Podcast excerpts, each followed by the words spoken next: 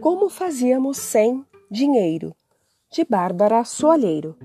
Sal, bois, conchas, pregos, chocolate, manteiga e até cartas de baralho já foram usados como dinheiro antes que a moeda fosse inventada. Antigamente, toda negociação era na base da troca.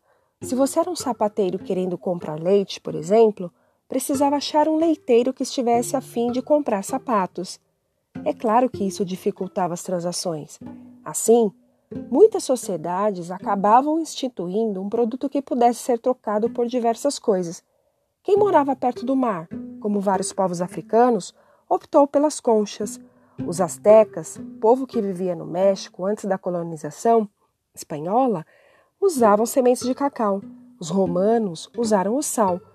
Foi essa, inclusive, a origem da palavra salário.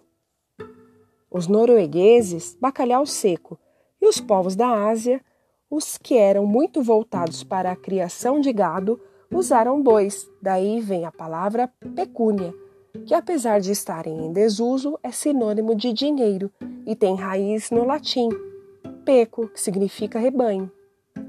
Logo, os governantes começaram a fabricar moedas de ouro e prata para usar nas trocas. Afinal, todo mundo sempre queria ouro ou prata. As moedas valiam quanto pesavam, e isso criava um transtorno, já que elas realmente tinham de ser colocadas na balança a cada transação. Aliás, foi nessa época também que houve a primeira desvalorização monetária de que temos notícia. É isso aí, no ano 1. Os imperadores romanos começaram a usar uma porcentagem de chumbo, um metal bem pesado, na, na fabricação da moeda Alguns tinham a cara de pau de usar até 98% de chumbo e só o restante de metal precioso. Não foi à toa que o Império Romano acabou falindo. O problema foi eliminado quando os governos passaram a fundir moedas de metais menos nobres, como ferro.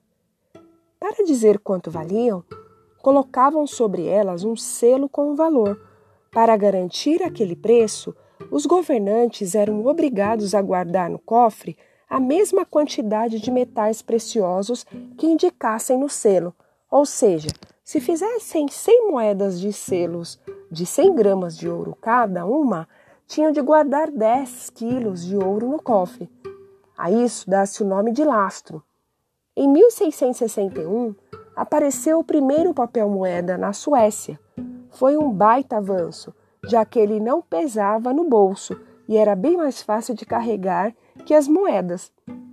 Mas, mesmo com a invenção circulando pelo mundo em 1900, os soldados franceses que estavam nas colônias americanas tiveram de receber seus salários em cartas de baralho.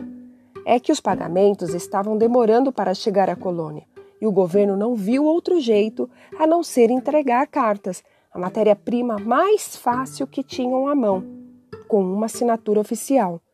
Apesar do lapso de organização do governo francês, o papel moeda logo entrou em uso. O esquema para validar aquele papel era o mesmo da moeda. Os governos continuavam tendo de guardar no cofre a quantidade de dinheiro que indicavam nas cédulas. Hoje isso mudou. O dinheiro não precisa mais ter lastro em ouro ou prata. Quem determina quanto vale a moeda de cada país é o mercado e a confiança que a sociedade e o resto do mundo têm na riqueza interna dos países. Agora, uma curiosidade: cada um com a sua. Nos Estados Unidos, entre 1837 e 1863, qualquer um podia lançar dinheiro no mercado. Isso, claro, só podia dar em caos.